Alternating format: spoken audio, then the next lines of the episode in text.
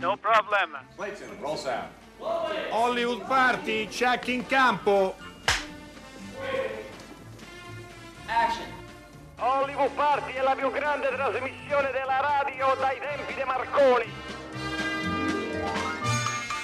Buonasera a tutti, allora nuova puntata di Hollywood Party. Steve Della Casa è qui accanto a me che stava ragionando, ho visto che hai dei file aperti, dedicati a che cosa, caro Steve? Ma a, praticamente a tutto lo scibile umano, perché sono interessato a ogni aspetto della cultura nella sua declinazione umana. Io sono profondamente umanista. E per questo che hai invitato un ospite così prestigioso. Eh certo, certo. Desirée Massironi, benvenuta. Ciao, ciao, benvenuta. Buonasera a tutti. Allora, Desirée Massironi che ha vinto il premio Ferrero quest'anno, per, che è un premio insomma molto ambito tra coloro che si affacciano al mondo della, della critica della storia del cinema, e che ha eh, pubblicato un libro su Ingmar Bergman, Il tempo e l'essere. Ingmar Bergman oggi sarà citato non solo da te, vedrai anche un'altra personalità piuttosto importante che ci parlerà di Ingmar Bergman, quindi più, più tardi parleremo anche di quello. Allora, noi abbiamo un paio di notizie. Una, come sapete, vi siete accorti da questa mattina, eh, sono passati cinquanta anni dalla strage di Piazza Fontana e la programmazione di Radio tre ha dato oh, molto spazio, anche noi, no? avremo, avremo a un certo, certo punto un, un collegamento con un ospite, con Paolo Mereghetti, che condividerà con noi, con, con voi, eh, proprio il suo ricordo di quel, di quel giorno. C'è un giorno, un giorno che veramente ha segnato, almeno la, la, la nostra generazione, credo, perché non c'è nessuno dalla nostra età in su che non sappia che cosa faceva quel giorno, e come sentiremo Paolo Mereghetti faceva qualcosa di molto normale ed ebbe una sensazione molto speciale, no, come quello, tutti quello noi. Sì. Uh, naturalmente la, queste, queste finestre, chiamiamole così, queste aperture e questo momento di riflessione su quello che è accaduto uh, cinquanta anni fa uh, andrà avanti anche dopo Hollywood Party. Infatti questa sera ci sarà uh, nell'ambito, all'interno di Radio tre Suite, uh, si potrà ascoltare una riduzione del rumore del silenzio, uno spettacolo scritto diretto da Renato Sarti, in scena con Laura Curino, eh, proprio perché eh, l'idea è quella di ricordare a cinquanta anni di distanza, con la forza di uno spettacolo teatrale, il tentativo della destra eversiva di imporre la legge dei carri armati attraverso eh certo. il, il caos. Che quello era. E subito dopo la puntata di Battiti, che va in onda da mezzanotte all'una, all'una e mezza, eh, sarà proprio dedicata a una serie di ascolti legati a stragi civili e, e sociali, eh, e quindi mh, sarà una lunga e interessante eh, serata. Mentre oggi, eh, e va avanti fino al quattordici di, di dicembre, alla Manifattura eh, Tabacchi di, di Firenze eh, c'è una manifestazione che si chiama Lucia la radio al cinema. Eh, non è il cinema alla radio, non è il nostro cinema alla radio. Come sapete, ormai i podcast hanno un ruolo non indifferente anche da un punto di vista giornalistico, sono dei luoghi di creatività, dei laboratori, delle incubatrici di lavoro in cui ci sono suoni, parole, storie collettive, eh, racconti intimi, ehm, e eh, ci sarà la possibilità proprio in questi giorni a Firenze di ascoltare eh, alcune di queste esperienze in podcast, eh, un ascolto guidato da Andrea Bornino e eh, Daria Corrias, e eh, ci saranno veramente tantissimi ospiti, al di là dei podcast da uh, ascoltare. Noi ci saremo in podcast. Ma il podcast è praticamente la nostra vita. Il podcast noi lo abbiamo eh, tutti i giorni su Rai Play, potete ascoltare le nostre trasmissioni, ma anche il cinema alla radio. Sono venticinque anni che siamo sull'etere, e questo, questi venticinque anni sono tutti presenti sul nostro podcast per la gioia vostra e anche per il vostro arricchimento culturale. Adesso se però qualcuno va a cercare una trasmissione del novantacinque, non c'è, non la trova.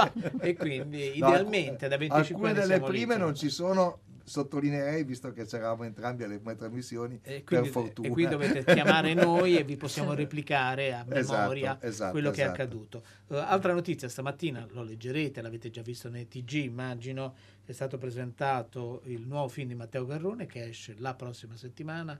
Avremo degli ospiti uh, qui in studio la prossima settimana, e Pinocchio, bisogna dirlo, anche se poi tutti sanno a che cosa avremo è dedicato. Degli ospiti, ma avremo anche degli ospite la settimana prossima, questo, visto che esce il suo film. Questo non è detto, quindi allora, degli ospiti per Pinocchio sicuro, eh, degli ospitec staremo, eh, staremo a vedere. Eh, ci siamo già divisi all'interno del gruppo di Hollywood Party, come spesso accade. eh, c'è chi, chi sostiene che è un film eh, incredibile, eh, positivamente, e questo sono io, e poi so che eh, Roberto Silvestri è molto più tiepido. È comunque oggettivamente un film visivamente eh, straordinario, ma avremo modo di, di parlarne. È il momento del quiz. Anche oggi il guanto di sfida lo, lo, lo, lancia, lo lancia Steve. Trovate da subito già sulla nostra pagina Facebook l'indizio visivo. Io vi do il numero di telefono, quindi usate questo, non mandate dei messaggi, anche perché chi manda dei messaggi sbaglia canna regolarmente. Tu, canna tutto. Canna Come tutto. mai allora? Va bene. Allora, otto zero zero zero cinque zero tre tre tre. In questo film la mamma vuole andare in tivù.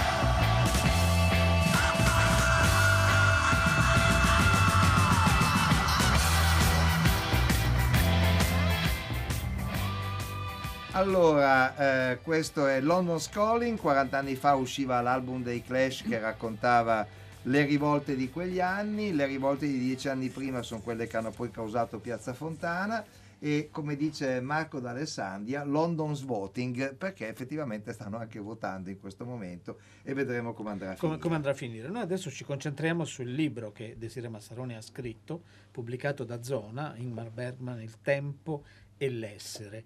Uh, hai scelto due temi che sono fondamentali nel cinema eh certo. di Bergman, sì. e sono fondamentali però anche in filosofia.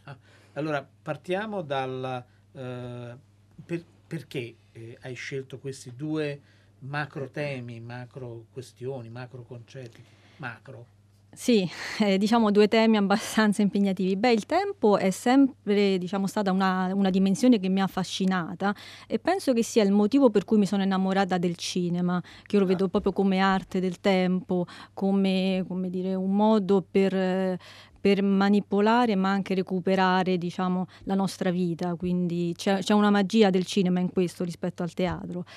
E riguardo Bergman, che è stato uno dei miei amori dell'università, con Il posto delle fragole, insomma, eh, ho scelto Il tempo e l'essere perché mh, credo, insomma, dal, da, poi diciamo che dal mio libro si evince che la, che la dimensione mh, cioè, più importante del cinema di Bergman è proprio quella del tempo, nel senso che eh, se osserviamo tutti i suoi film, eh, i personaggi si muovono sempre, come dire, scissi fra il proprio io e la società, fra i desideri e il mondo, e quindi questo grande eh, disagio in, in qualche modo a vivere, eh, diciamo che si rovescia sempre in un interrogativo sulla, sul tempo nel momento in cui eh, tu stai vivendo comunque la tua vita, quindi c'è sempre questa forte dimensione temporale. E, e andando avanti, poi nel mio libro emerge fuori, che cosa accade? Che Bergman in qualche modo eh, ci dà due opzioni che corrispondono anche alla sua vita, nel senso che lui nella sua biografia eh, racconta che per uscire dalla solitudine, perché Bergman ci, eh, ci dice che l'uomo è solo, purtroppo, lui poteva scegliere o di eh, come dire, aggregarsi al nazismo, perché comunque lì aveva trovato, non voglio dire ora un termine eh, difficile, però quello che Lacan dice eh, l'ideale dell'io, no? Quindi una sorta di punto di riferimento, mm. un modo per anche liberare un'aggressività, oppure l'altra opzione, che poi come dire lui ha espresso nel suo cinema, è incontrare l'altro. Eh, che vuol dire incontrare l'altro? Incontrare l'altro è sempre un incontro sul piano temporale in qualche modo. E, e quindi io mi concentro su quattro film, anche se la scelta sarà molto ardua. Immagino. Quindi non dico che penso a scrivere un altro, no, mm. però... Perché, perché qualcuno ti ha detto, mi raccomando, non scrivere un altro. Eh. No, potresti scriverlo, anche perché... Eh, no, no, vai, vai avanti, dai, su ah, quattro sì. film, e poi dopo ci addentriamo sì. su come alcuni film e alcuni autori sono inesauribili, no? Esatto, sì. L'elemento di classicità... Eh, No, possiamo definire un testo classico, qualunque esso sia, cinema, scrittura, pittura, eh, proprio quando lo si può lavorare all'infinito. Sì, sì, allora sì. Tu hai isolato quattro film che ti sembrano eh, esemplificativi. Diciamo esemplificativi così, di anche di vari punti di vista. E, beh, il, il principale, o quello che preferisco di più per certi versi, è Il posto delle fragole, dove abbiamo proprio una narrazione in cui il, il protagonista, il, il professore Isaac Borg, interpretato da Victor Sjöström, in qualche modo recupera il tempo, eh, recupera il passato, ma inteso anche come ciò che non abbiamo vissuto bene o ciò che proprio non siamo riusciti a vivere. E mi sembra che poi l'elemento portante di questo film, eh, a cui ho pensato questa mattina, e che non è nel libro, infatti eh, colgo l'occasione per dirlo. Dovresti fare un'appendice. Un'appendice. È anche, come dire, una sorta di ehm, eh, superamento del senso di colpa. Non so se avete presente l'ultima scena in cui lui saluta i genitori. No, no. Ecco, eh, io all'inizio, eh, nel libro scrivo questo, l'avevo interpretato come una riconciliazione certo. con i genitori. Invece lì è come se, oh, ci ho pensato oggi, Bergman eh, facesse dire a Victor Sjöström eh, ma allora mamma e papà che mi salutano eh, mi vogliono bene in qualche modo. E quindi è come se tutto questo problema del um, il dubbio sull'amore, ecco, dei genitori viene risolto in questa immagine. In questo modo. Senti, Senti eh, ascoltiamo perché eh, sì, mi, mi è venuta in mente una cosa. Volevo leggere un bel messaggio che ci arriva da Giovanni di Marsala. Vi avverto che qui vi sta ascoltando tutto Rechi uno, Bergmanian disturbato, che nel duemilaquattro andò a Faro a tendere agguati al maestro. Quindi Giovanni, non l'ha, che dici. Eh. non l'ha incontrato, oppure se l'ha incontrato dici qualcosa. Eh. Prima di, parlavi di ideale dell'io, eh, sì. noi abbiamo scelto un film che eh, tra i tanti temi che affronta c'è proprio questa ideale dell'io e del, dell'uscire da sé, se vogliamo, ed è Persona. Ah, come no, certo. Ascoltiamolo. Credi che non ti capisca? Tu insegui un sogno disperato, questo è il tuo tormento. Tu vuoi essere, non sembrare di essere. Essere in ogni istante cosciente di te e vigile. E nello stesso tempo ti rendi conto dell'abisso che separa ciò che sei per gli altri da ciò che sei per te stessa. Provoca quasi un senso di vertigine il timore di vedersi scoperta, vero? Di vedersi messa a nudo, smascherata, riportata ai suoi giusti limiti, poiché ogni parola è menzogna, ogni gesto falsità, ogni sorriso una smorfia. Qual è il ruolo più difficile? Togliersi la vita? Ma no, sarebbe poco dignitoso. Meglio rifugiarsi nell'immobilità, nel mutismo. Si evita di dover mentire, oppure mettersi al riparo dalla vita. Così non c'è bisogno di recitare, mostrare un volto finto o fare gesti voluti. Non ti pare? Questo è ciò che si crede, ma non basta celarsi, perché vedi, la vita si manifesta in mille modi diversi ed è impossibile non reagire. Questa era Persona di Ingmar Bergman. Eh, proprio a Ingmar Bergman il tempo, è dedicato Il tempo e l'essere di Desirée Massironi, edizioni Zona, di cui stiamo parlando qui a, qui a Hollywood Party. Allora, questo, diciamo, in ordine di tempo, l'ultimo testo che è uscito eh, in Italia sull'argomento Ingmar sì. Bergman, no? Come sai, c'è una lunga bibliografia che tu peraltro sì. eh, ci racconti anche, e c'è un lungo dibattito critico. Per esempio, io mi ricordo le lezioni ancora a Torino, non era ancora a Roma lui, di eh, Guido Aristarco, mm-hmm.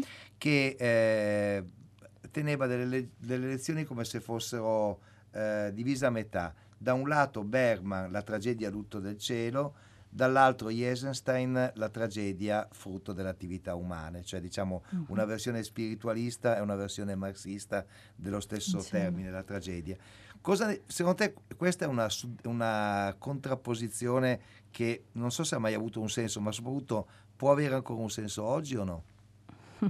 Io penso di no, però dimmi tu. Eh beh, così però eh, devi dirlo dopo. Beh, oggi, diciamo, siamo in un'epoca post-ideologica e, e devo dire anche che Bergman è un autore del Novecento in tutti i sensi. Eh, infatti molte persone della mia età mi hanno visto un po' con distanza, perché eh, da questo punto di vista è un po', anche se vuoi, anomalo, no? Occuparti un autore così. Per rispondere alla domanda di Steve, ma anche pensando al settimo eh, sì, sigillo, che è il film eh, che affronto poi nel libro, penso che in verità eh, Bergman si concentra molto sulla nostra vita qui e ora. Cioè, anche quello sembra un film volto alla trascendenza, a Dio, ma Dio in fondo siamo noi, cioè questa morte che è personificata. È un modo per dire che la morte fa parte della nostra vita, e questo è un concetto, secondo me, molto attuale oggi. Oggi eh, questo lo possiamo anche vedere come reazione alla morte anche di personaggi noti. C'è questo concetto del guerriero, no? Come se dobbiamo combattere contro un nemico o qualcosa che non ci appartiene, mentre in questo film vediamo un cavaliere che, anzi, non vuole più essere un cavaliere, vuole trovare un senso, e quindi vivere in questa prospettiva heideggeriana, adesso uso un termine Vabbè, difficile, no, no, eh, mi autoci- insomma, siamo, ecco, siamo sì. a Radio tre, poi il sottotitolo. Eh, non l'abbiamo detto subito, ma lo sapevamo, giuro, perché abbiamo, esatto. abbiamo studiato il classico.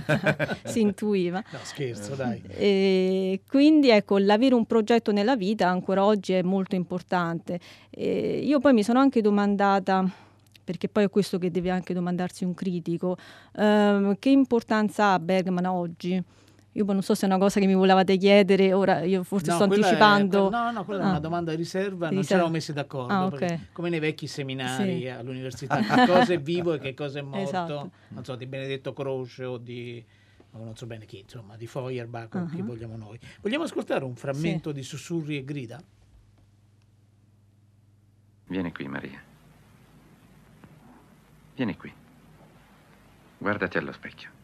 Sei bella. Sei forse anche più bella di allora, ma sei tanto cambiata. Vorrei che vedessi quanto sei cambiata. I tuoi occhi hanno sguardi rapidi e sfuggenti. Un tempo guardavi tutto e tutti apertamente, senza crearti una maschera. La tua bocca ha assunto un'espressione insoddisfatta, famelica. Prima era così dolce. Il tuo viso è pallido, la pelle è incolore. Sei costretta a truccarti. La tua bella fronte ampia, spaziosa, ha quattro rughe sopra ogni sopracciglio. Non riesci a vederle con questa luce, ma risaltano chiare di giorno. Lo sai da dove ti vengono queste rughe? No. Dalla tua indifferenza, Maria. E questa lieve curva che va dall'orecchio alla punta del mento non è nitida come un tempo. Questo significa che sei superficiale e indolente. E lì, alla radice del naso, perché ora c'è tanto sarcasmo, Maria? Riesci a vederlo? C'è troppo sarcasmo. Questo è un brano di Sussurri e grida di Ingmar Bergman. Eh, Desirée Massironi, tu dicevi sì. appunto che ti eri concentrata su quattro titoli, sì. due li hai già citati, no? Il sì. posto delle fragole, il settimo sigillo. Quali sono gli altri due? E il volto e l'ora del lupo. E il volto l'ho affrontato, anche se un film è molto comunque lontano, credo, dalla nostra sensibilità attuale, Però poi ho pensato che poteva essere anche questo interessante, perché è come se in questo film Bergman ci dicesse eh, guardate che il mondo in cui noi stiamo è, un, è una costruzione, no? È una cosa, come dire, costruita secondo regole, tabù, eccetera. E quindi eh, per vivere, sia che siamo attori, sia che siamo delle persone comuni, dobbiamo imparare a recitare. E questo io credo che sia il significato forte di questo film, e, ed è ciò che poi manda appunto nel delirio Liv Ullmann in, in persona, questa diciamo scissione appunto fra, fra l'essere e l'apparire, che oggi mi sembra che ha, ha raggiunto, come dire, un livello anche iperbolico, no? Sì, per certi versi è stato risolto per molti con l'apparire, l'essere, no? È stato azzerato, sì. Almeno questa è la sensazione quando uno si guarda un po' in giro, insomma. E poi uh, dicevi il... oh, scusami. No, no, vai, vai, vai. No, no, no, no. No, la cosa interessante è che Bergman, tra gli autori classici, no, per esempio, è molto... ci sono alcuni autori che sono completamente scomparsi dai radar, tipo Buñuel. Buñuel sì. È uno di cui non parla più nessuno. Sì. Bergman invece ha una continuità di attenzione... Non so se tu riesci a spiegarla questa, questa cosa. Beh, per te l'hai già spiegato, sì. Ma in generale perché questo avvenga? Perché ah, io mi sono fatta un'idea, perché sai, l'uomo del Novecento tutto sommato era un uomo che aveva ancora dei punti di riferimento. Eh, oggi ehm, diciamo siamo molto più liberi, perché molti punti di riferimento e molte regole sono venute meno, e quindi penso, soprattutto per la mia generazione, ma un po' per tutti noi che viviamo in questa epoca, che gli interrogativi che ci poneva Bergman nel suo cinema oggi sono ancora più forti, e quindi penso che la sua attualità sia tale perché ancora ci domandiamo come costruire la nostra vita e come costruire il mondo attorno a noi. E, e penso appunto per la mia generazione sono interrogativi molto pertinenti. No, è, è, molto, è molto presenti. Un'ascoltatrice scrive al tre tre cinque cinque sei tre quattro due nove sei un lungo messaggio di cui ti leggo solo il sì. finale, che è bello ritratto in copertina che in effetti è un bellissimo ritratto sì. insolito di, di un Ingmar Bergman giovane. piuttosto giovane sì. e, molto pensierosa, anche un po' ammiccante, diciamo. Sì. Allora, Desirée Massironi, noi ti ringraziamo molto, ricordiamo il voi. titolo del tuo libro, Ingmar Bergman, Il tempo e l'essere, pubblicato da Zona.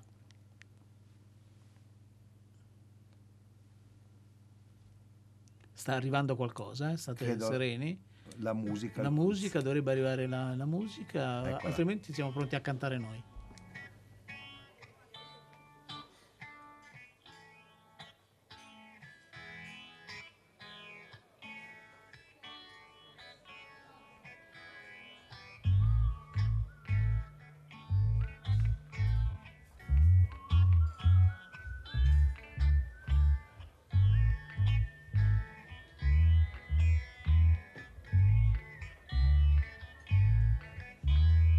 Police walk in for Jimmy Jazz.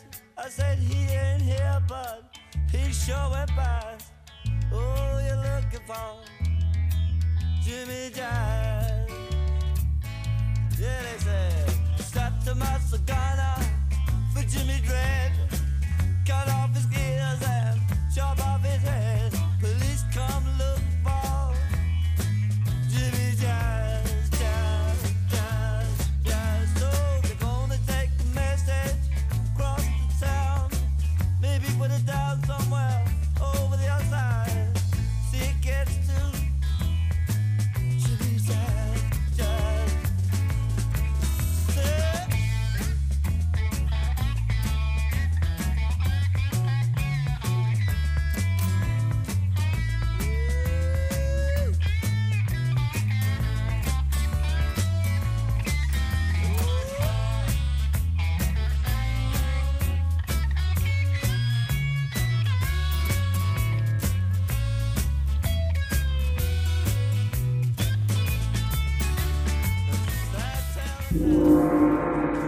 zero zero zero cinque zero tre tre tre. Allora, eh, il secondo indizio ci dice che in questo film il figlio perde un braccio. E prima abbiamo ascoltato sempre i Clash, questa volta era Jimmy Jazz. È in corso di svolgimento il Terzo Millennio Film Festival, ne abbiamo parlato nei, eh, negli scorsi giorni. È una manifestazione che si svolge a Roma alla Casa del Cinema. Con, con successo, con tanti ospiti, con tanti incontri, un festival di parola. Oggi noi abbiamo intervistato Monsignor Gianfranco Ravasi, che come sapete è un noto intellettuale, oltre a essere una, un'eminenza nel vero senso eh, della parola nella gerarchia vaticana, e eh, che ha un, una cultura, devo dire, invidiabile, anche capace di applicarsi alla settima arte, al cinema. Gli abbiamo chiesto quali erano i registi più amati della, della sua vita, eh, quelli che in qualche maniera l'hanno illuminato anche nelle, nelle sue scelte, nelle sue approfondimenti, no? E lui ci ha risposto in maniera, diciamo, in parte eh, ci si poteva aspettare quello che ha risposto, in parte direi proprio di no, no? Lo ascoltiamo immediatamente.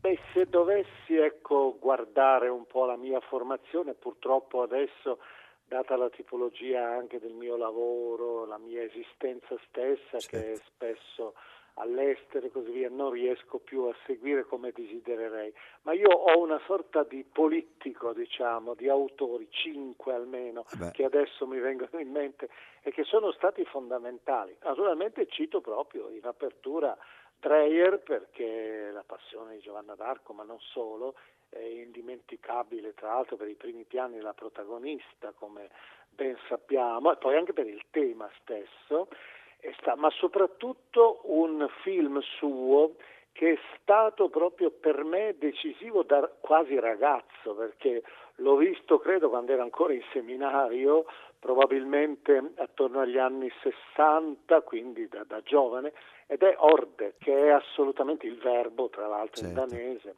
un dramma teologico che mi ha profondamente colpito, eh, soprattutto con la, allora c'era protagonista, se ricordo bene, uno studente di teologia, Johannes, certo, che compie per fede un miracolo, eh, incarnandosi in Cristo.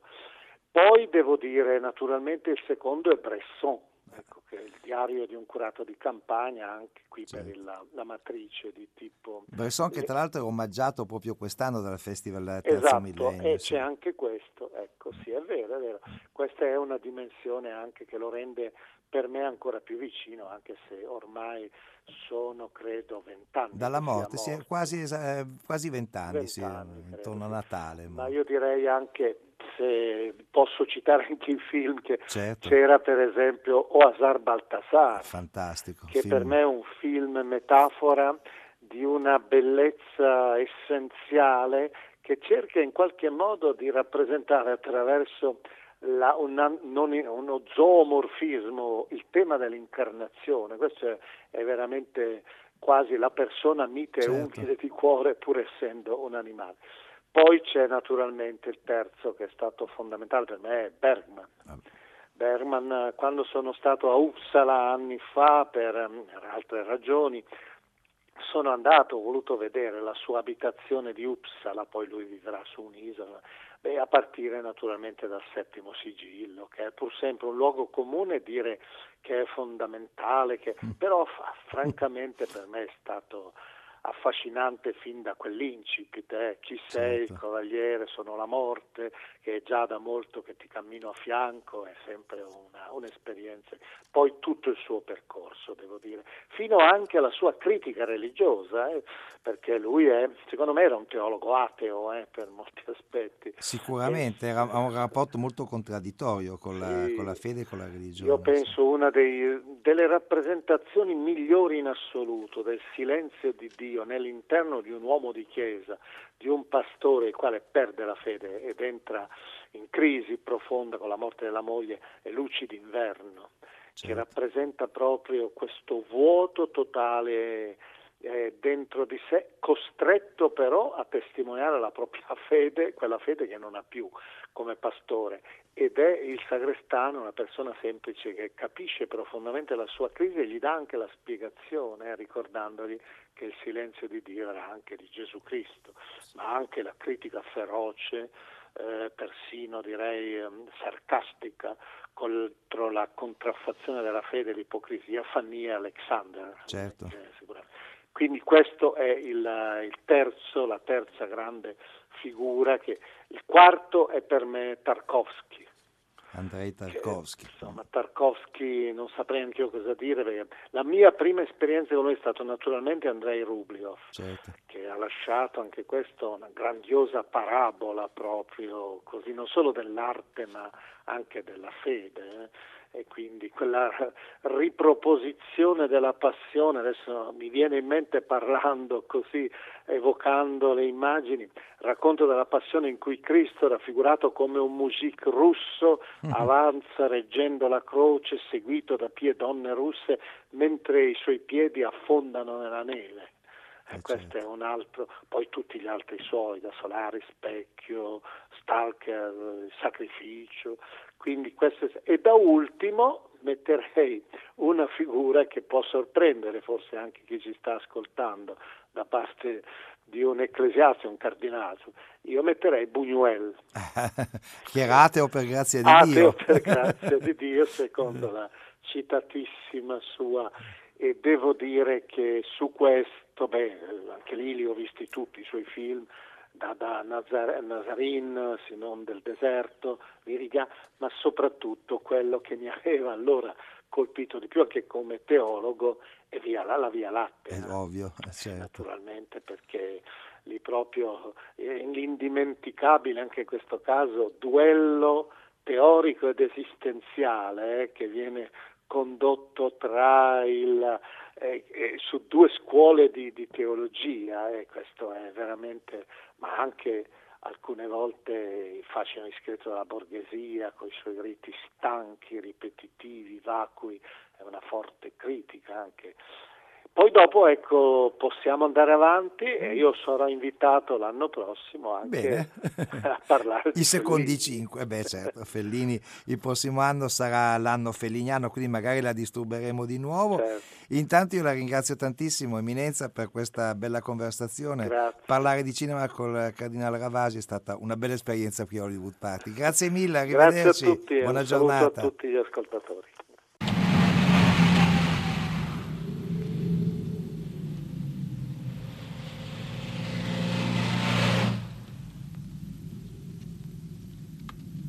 Ne fosse uno che si ferma. Lascia perdere, vieni. Ah, sono stanco morto. Io ho fame. Di pane non ne hai più. Lo sai benissimo. Dateci qualcosa, signore. Signore, signore. Signore, la carità. Hai già del denaro? No, signore, no. Allora tu non avrai niente. Niente, capito? E tu? Sì. Io ne ho un po'. Allora ne avrai molto di più. Tieni. State facendo un pellegrinaggio? Sì, signore. Siete diretti in Spagna? A San Giacomo di Compostela? Sì, ma lei come lo sa?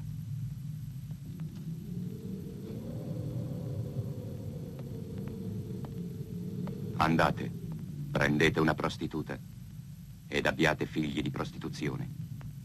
Chiamerete il primo di essi "Tu non sei il mio popolo" e il secondo "Non più misericordia".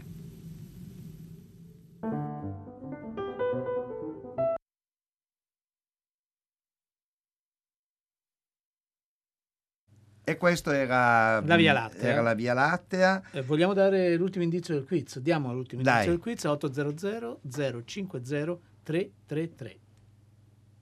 Allora, in eh, questo film l'amico del figlio va in galera. E adesso noi abbiamo al telefono un nostro vecchio amico che ci fa molto piacere eh, che sia qui con noi, perché insomma la, per la nostra generazione ha significato molto quello che è successo il dodici dicembre a Piazza Fontana. Insomma, qualcuno ha parlato di perdita dell'innocenza da parte dei ragazzi che facevano le manifestazioni, insomma, che si affacciavano al mondo, insomma, e quella strage che oggi possiamo definire tranquillamente strage di Stato, perché è stato conclamato, insomma, che se dello Stato l'hanno voluta e l'hanno poi coperta quella, quella strage. Insomma, quella strage ha cambiato molte cose nella vita di tutti noi. Vero Paolo Mereghetti? Ciao Paolo. Eh, vero sì, porca miseria, me lo ricordo bene quel dodici dicembre del sessantanove. Eh, ci racconti eh, proprio tu poi sei stavo... milanese, quindi... Io, io mi, eh, ero, dalle, ero abbastanza lontano da, da Piazza Fontana, nel senso che ero in una casa di un collega dove stavamo preparando, stavamo studiando assieme dalle parti di Piazza Lima, cioè a metà grosso Beh, modo so. di Corso Buenos Aires, quindi abbastanza, abbastanza lontano, lontano sì. Sì.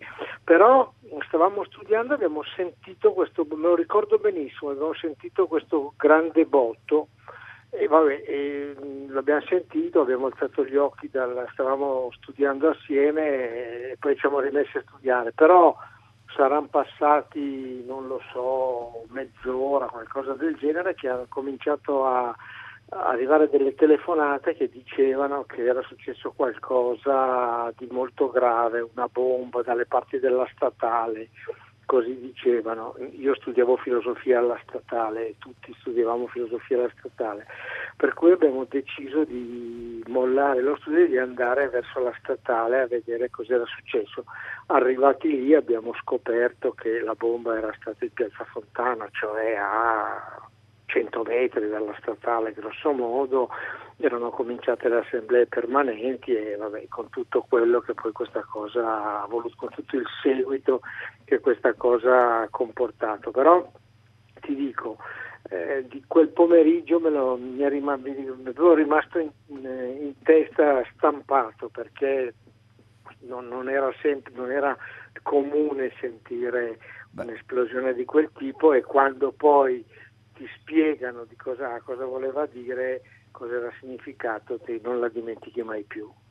E questo è chiaro, Paolo Mereghetti. Ti racconto il mio dodici dicembre, da, da torinese come era all'epoca. Allora, il dodici dicembre non è successo niente, ho saputo solo la sera tardi che c'era stato l'attentato. Invece il giorno dopo sono andato a scuola, al liceo Cavour, dove il preside, che era un signore insomma di una certa età e di vedute non proprio molto aperte, fece una, riunì tutta la scuola facendo la seguente comunicazione: si incomincia con i picchetti a scuola e si finisce mettendo le bombe nelle banche. Io ho alzato la mano e ho detto: scusi, ma il ministro degli interni Restivo ieri sera ha detto che indagano in tutte le direzioni, lei come fa a dire questa cosa? Insomma, da questo è nato un alterco dal quale non sono uscito benissimo dal punto di vista della sezione scolastico, di... scolastico ma molto formato invece dal punto di vista personale, e quindi sono molto contento di averlo fatto. Sentiamo Enrico Magrelli sul dodici dicembre. No, io lo, lo, come, come gran parte degli italiani lo, ero a Roma naturalmente, ed è stato poi la, il, le prime notizie del telegiornale, il telegiornale ancora in bianco e nero naturalmente, anche se poi dopo eh, è, è curioso, perché le ho riviste pochi giorni fa, eh, subito si, si è capito, devo dire, eh, beh, questo non è il senno, il senno di poi, che qualcosa di non chiaro c'era, certo. No? Perché le notizie erano davvero molto confuse, molto frammentate, eh, il fatto poi di individuare nel giro di pochissime ore Eh, un presunto colpevole che aveva lasciato così tanti segni, come credo un neanche cretino. In un film scritto male, mette una bomba, no? E poi scappa in tassì, chiamando il tassì per fare centocinquanta metri, cioè una, una cosa veramente senza senso, no, no, appunto, come in un film davvero scritto molto molto male. eh, Paolo Mereghetti, ehm, quella, quella strage, quel momento, non ci sono però tantissimi film, vero, su su quel momento della storia italiana? No, no, non mi sembra che ci siano film. Adesso mi ricordo quello che ha fatto naturalmente Marco Tullio Giordana. Romanzo di una strage, qualche... sì. Esatto, romanzo di una strage. Eh, poi c'era stato il dodici dicembre di Lotta Continua, Pasolini, certo. Lotta Continua, però come dire... qualche un paio d'anni dopo, ma non mi sembra di ricordare no. grandi film. Diciamo che, che gli anni quella di... cosa, il film... Il film di quegli anni era Indagine, nel esatto, senso che certo. due anni dopo, mille novecento settanta, se non vorrei sbagliare, sì, sì, sì. un anno dopo, e eh, accese dibattiti di tutti i tipi, compresa una pre- anche una presunta somiglianza che non poteva esserci tra Gian Maria Volonté e Calabresi, no? Calabresi, che non poteva sì, essere no, assom- nei termini, perché l'avevano scritto prima, l'avevano, l'avevano girato, girato prima, sì, prima. Sì, sì. Esatto, no, quello non c'era, però come dire, fu un film che su cui allora si discusse molto, eh, in, qualche, in qualche modo anche attaccandolo, perché non era sufficientemente eh, aggressivo dal punto di vista politico, come dire. Erano anni un po' complicati, vi ricordate, uscì mi sembra nel settanta Strage di Stato, il, certo. eh, il volumetto di Samonè Savelli, che faceva questa controinchiesta, eh, da una parte c'era il Corriere d'Informazione, poi il Corriere della Sera, eh, con Zicari che faceva, come dire, articoli insufflati dai servizi, certo. Il Mostro, cose di questo genere, come dire, erano anni molto... molto confusi, non, non sono anni che uno rimpiange. Sicuramente. No, no, anche molto pericolosi, per fortuna eh, poi le cose sono andate in un e certo come modo. Dice un nostro ascoltatore, Paolo Mereghetti, che ci scrive al tre tre cinque cinque sei tre quattro due nove sei senza però firmarsi, fu come un'onda di gelo che pervase la gioia delle manifestazioni enormi del sessantotto. Ciao, avevo diciassette anni, facevo il liceo, le prime occupazioni. Questo è un sentimento abbastanza comune, a parte che è mio coetaneo, quindi ma insomma è abbastanza comune la, la, sì, la cosa. Devo, devo dire che subito dopo, come dire, il, già il giorno del funerale con quel grigio, quella nebbia milanese, ci sembrava che fosse scesa una cappa. Non erano begli anni, erano, erano anni tristi. Poi vabbè, quasi qualche anno dopo strage, Bolo, eh, Brescia, Piazza della Loggia, eh, cominciava, eh, tutti stavano su, dire, su una difensiva che però era pronta ad attaccare, a aggredire.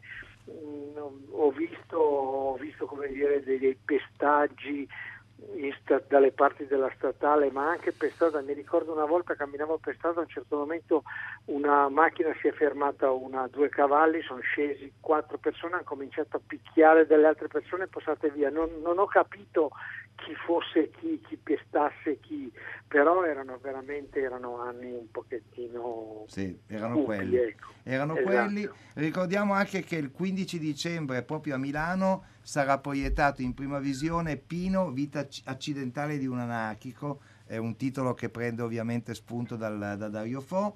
L'ha fatto Claudia Cipriani basandosi sui ricordi di Claudia e Silvia Pinelli, che sono le, mor- le, le figlie, scusate, che sono le figlie del, di Giuseppe Pinelli, di Pino Pinelli, il ferroviere che eh, fu ucciso in questura a Milano pochi giorni dopo la, la strage di Stato, insomma, che cade da una finestra in circostanze diciamo non mai chiarite dal punto di vista legale, ma abbastanza chiare purtroppo dal punto di vista pratico.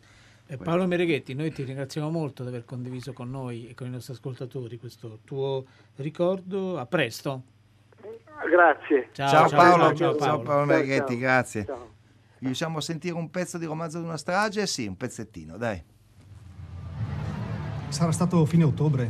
Eravamo di ritorno da un locale. Avevamo bevuto un po'.